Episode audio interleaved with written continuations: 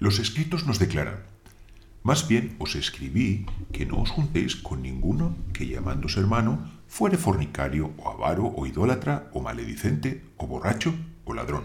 Con el tal ni aun comáis. 1 de Corintios 5:11.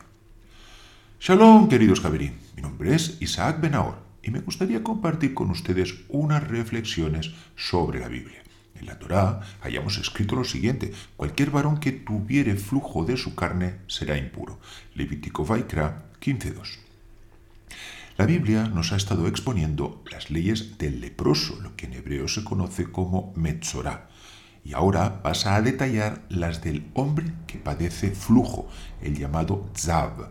Además de la enfermedad venérea descrita en el versículo y que sería identificable con la gonorrea, este calificativo es también aplicable al individuo que ha tenido dos emisiones de semen. Los comentaristas advirtieron cómo durante toda la sección anterior, dedicada a las leyes del leproso, no aparece ni una sola vez la expresión habla a los hijos de Israel, y sin embargo, al referirse al hombre que padece flujo, está escrita como encabezado. Para entender mejor esta diferencia, debemos repasar primero los distintos niveles de aislamiento prescritos para ambos casos. La congregación de Israel en el desierto se estructuraba sobre tres campamentos o mahanot, dispuestos de forma concéntrica. En su parte central se encontraba el campamento de la Shejina, que era el recinto del tabernáculo. Alrededor de este se ubicaba el de Leví, donde habitaban sacerdotes y levitas. Y en torno a este se situaba el campamento de Israel, donde moraba el resto del pueblo.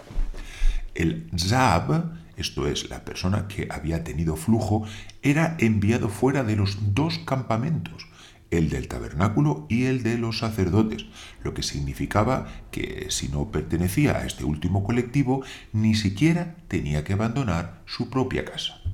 Por el contrario, el leproso, el Metzorá, debía abandonar los tres campamentos durante el tiempo que durase su afección, lo cual implicaría alejarse de su propia casa y de su familia. Y para enfatizar esta realidad, el texto bíblico incluso omitía la expresión habla a los hijos de Israel, como si durante el tiempo de su reclusión aquel hombre debía verse a sí mismo como segregado incluso de su propio colectivo. Son muchas las reflexiones, sin duda, a las que nos invitan todas estas cuestiones.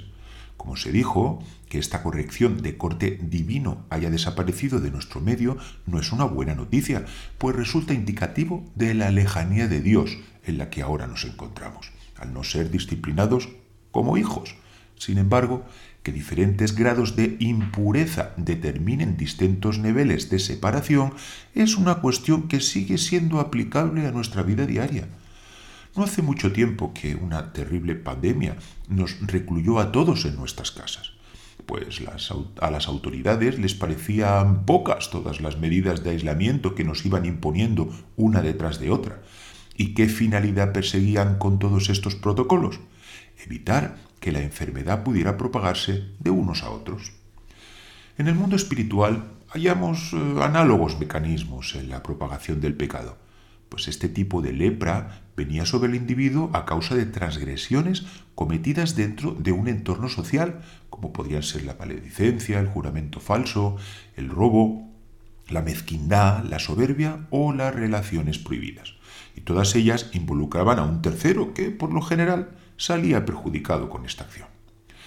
No nos cabe duda de que el aislamiento constituye una buena terapia, pues en la soledad aquel individuo tendría oportunidad de arrepentirse de sus anteriores acciones, pero también era bueno para su entorno. Por ejemplo, la lengua del maledicente, además de denigrar la reputación de su víctima, esparce una ponzoña que envenena a todos lo que le escuchan.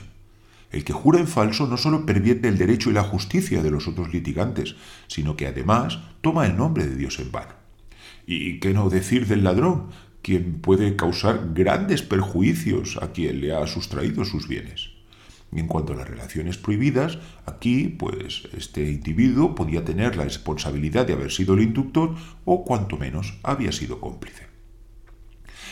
Intentando trazar un paralelismo entre la separación bíblica del afectado por algún tipo de impureza y esa otra de la que nos instaba, ¿no? a la que nos instaba el apóstol Pablo, vemos como la mayoría de las transgresiones aquí descritas coincidirían con esas otras que provocaban la lepra. Vemos que el apóstol habla del fornicario, del avaro, del maledicente y también del ladrón. Podríamos decir que el primer campamento susceptible de, ser expulsado sería el lugar donde esta persona se congrega. En los días del templo había gente que no se tomaba en serio las estrictas normas de higiene espiritual mandadas por Dios. De esta forma, su impureza traía contaminación a aquel recinto sagrado. No le quepa duda, cuando se impide la entrada al inmundo en la asamblea, esta será más santa y de seguro que será más pura. Quizás eh, esto le parezca una medida contraproducente por el peligro de que aquel individuo se pierda del todo. Pero no es así, pues si realmente ha conocido la verdad, recapacitará y rectificará sus caminos. Pero si no es así y realmente le da lo mismo si contamina o no con sus chismes y con sus maledicencias aquel lugar, realmente nunca mereció estar allí. La expulsión del segundo campamento podría asimilarse a cortar cualquier tipo de contacto con el liderazgo de la comunidad. Al igual que en su día los sacerdotes y los levitas ministraban en el templo, también ahora las personas puestas al frente de la comunidad velan por las necesidades espirituales de sus miembros, instruyendo, rezando o aconsejando. Si el transgresor debe ser excluido incluso del tercer campamento, esto implicaría el cumplimiento literal de las palabras de Pablo, con el tal ni aún comáis. ¿Esto qué significa? La ruptura con cualquier relación, cualquier tipo de relación social, al margen incluso de la congregación. Y a todos estos argumentos quizás eh, podría objetar, eh, que dijeron del propio Maestro, come y bebe con los publicanos y pecadores, Marcos Tadai 2.16, esgrimiendo también ese viejo adagio de que Dios aborrece el pecado pero ama al pecador. Pero a estos argumentos habría que añadir un importante detalle, el arrepentimiento. Yeshua comía y bebía con publicanos y pecadores para llevarlos al arrepentimiento, como ocurriera en su día con el propio Mateo Leví, quien siendo un publicano pasó a ser uno de los principales discípulos.